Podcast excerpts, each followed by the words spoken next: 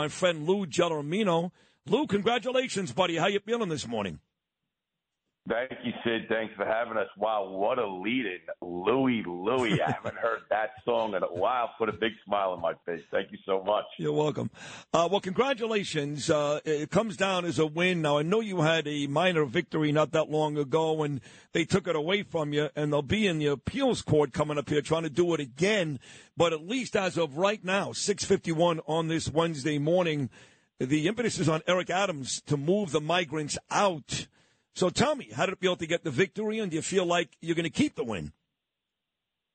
Well, it felt good. You know, one of the things that uh, we're really happy about is we we had a judge, Judge Ozzi, that made a really thoughtful, uh, responsible decision. Very well written, a 30-page decision. You know, his decision well went well beyond Staten Island. Not only does the St. John's Villa to get out of there uh, the judge made a decision to overturn the the New York State so-called right to shelter decree that's been in place for 50 years. And you notice I said decree because it has not been a law for 50 years. And Judge Ozzi saw it as such and overturned it. So now we have a situation which the mayor actually wanted. He has been trying to overturn this right to shelter decree for the last two months. So Judge Ozzi actually gave the mayor exactly what he was looking for. So now the ball is in the mayor and the city's court, and let's see what happens. Well, well you know, it's funny you say that because there are some people that say that Eric uh, Adams kind of confused sanctuary cities with right to shelter. Then he wasn't sure if right to shelter was for just homeless or homeless and migrants. So here's where I'm confused, and I think Eric will join me tomorrow he has been trying, you're right, to, to remove the right to shelter for a couple of months. But at the same time, at the same time, he keeps going on and on how we must treat these illegals humanely and has gone over the top. He has bent over backwards to treat them better than Americans, than homeless and veterans. So which one is it? Does he want the right to shelter so we can treat the migrants the way he has been treating them? Does he want it to go away at that point, you can get those people out of here. Which one does he really want? Well, I think we're going to see that answer today or tomorrow, Sid. If he, the, the city put in a notice of appeal in our case yesterday. They haven't fully appealed.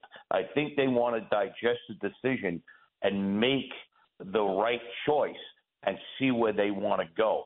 So hopefully we'll have an answer for that today, and they'll make the right choice and decide, hey, this right to shelter decree wasn't meant for people from China, from North uh, North Africa, from Venezuela. It was meant, as you said, for our homeless and our veterans.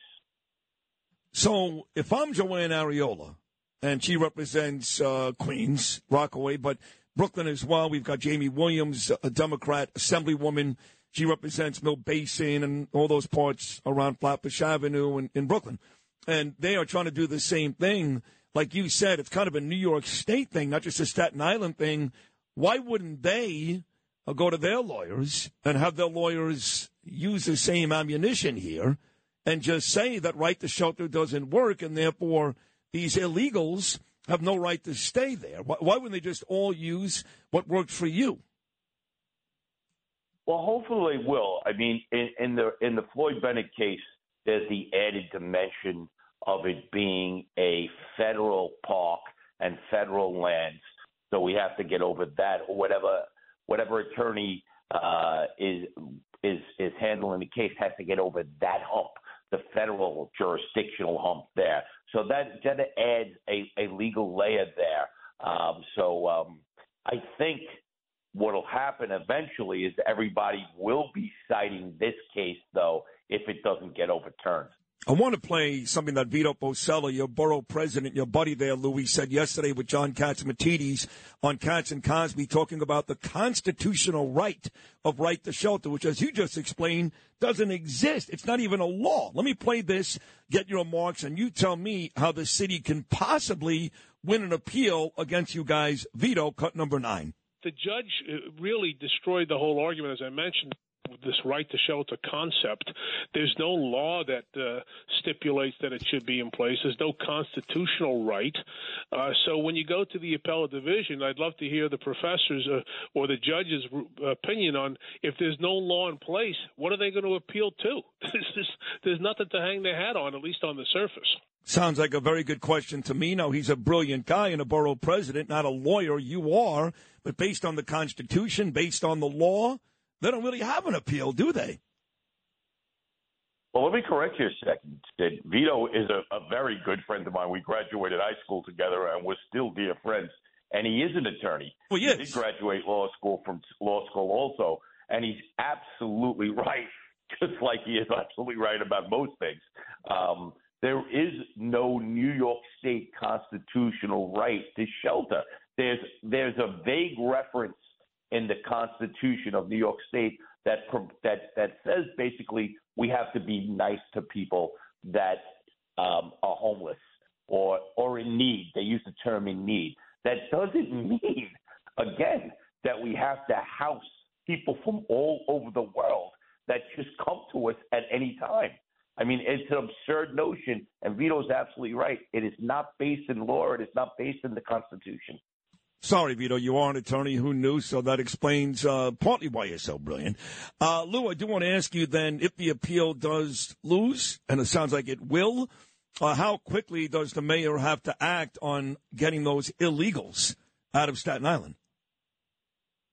I would imagine very quickly. Last the last time we brought the decree, the last time we won two, three weeks ago, uh, we got them out of that very quick. They were on the bus within 24 hours.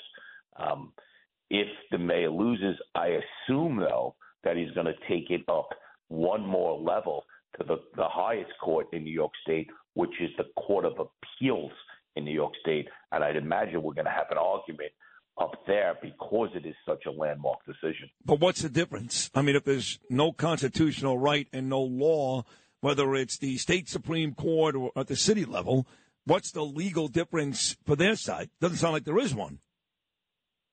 I, there is not a legal difference, just a higher uh, appellate court.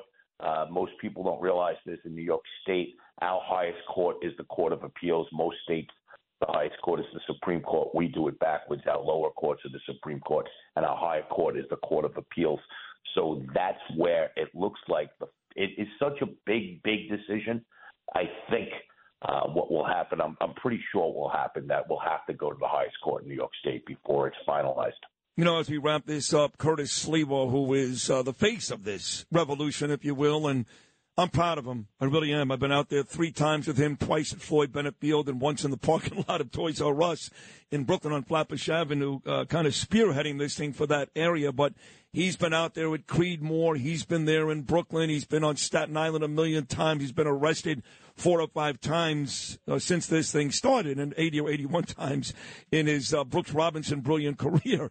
Uh, but when you look at what Curtis has done, and Tobacco, and Lebedo, and Vito, and all these folks, on Staten Island, Lou, and you, quite frankly, you, Lou Gelormino, big time attorney, getting this done. How proud are you of your borough?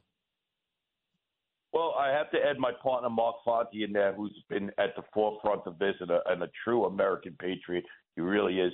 I am so proud of Staten Island. You know, we've we've become the butt of a lot of jokes lately, and and one of the things as I was listening to your leading is also we have the Siller Foundation, here in Staten Island that does amazing work.